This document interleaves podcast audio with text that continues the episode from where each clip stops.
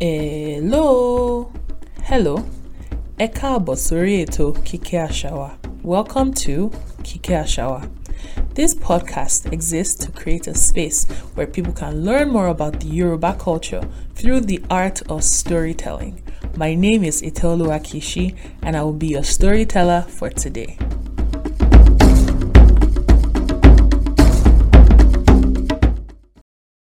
Today, I will be telling you the story of Ijapa Ati Adaba. Ijapa being the tortoise and Adaba being a dove. Ijapa and Adaba were very good friends and they did everything together.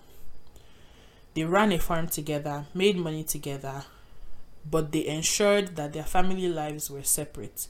Each person catered for their own families. The farm they owned together was very large it was many, many acres uh, wide and had a lot of different foods planted in abundance, from corn to yams to spinach and peppers. Ijapa was very greedy. While Ijapa was very greedy. While Adaba returned home each day, surviving on whatever they had, hoping and praying that the farm would yield much produce and they could have food in abundance and sell some for profit.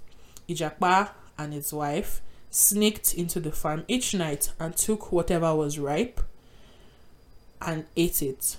They ate to their fullest and then they sold whatever was left. Each day when Ijapa and Adaba got back got back to the farm in the mornings, Ijapa would be the first to scream and shout, saying that thieves had raided their farm calling the so called thieves names and saying how lazy they were, how they had no jobs, and how every day is for the thief and one day is for the owner. Adaba did not suspect his friend and didn't understand why someone would steal from themselves. That wouldn't make sense, right? So, in order to catch the thieves, Adaba went to his hunter friend and asked him to set traps on the path leading to the farm that night, knowing that the thief would only come at night. Ijapa did not know about this plan because he had lied to Adaba that he was going on a three day trip, but he was actually just trying to get out of work because he was super lazy. That night, Ijapa and his wife took baskets and proceeded towards the farm. On their way there, they decided to take a shortcut.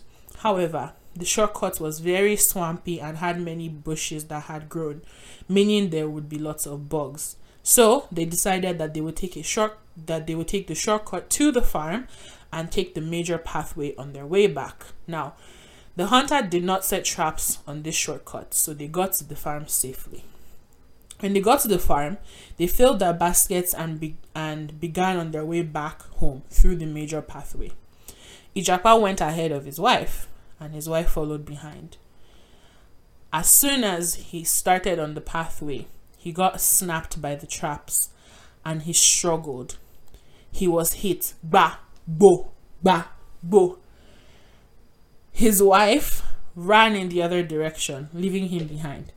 When the hunter arrived in the morning to check the traps, he found that Ijapa had died and all the food that he stole was sprawled all over the ground.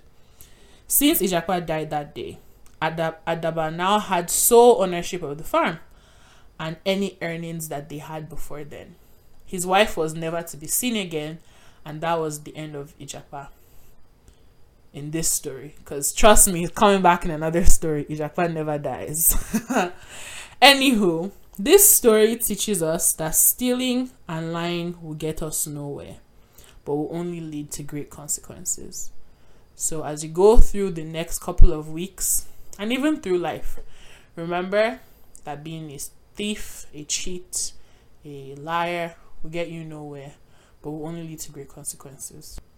Talk to you guys on the next one. Until then, udabo. Bye.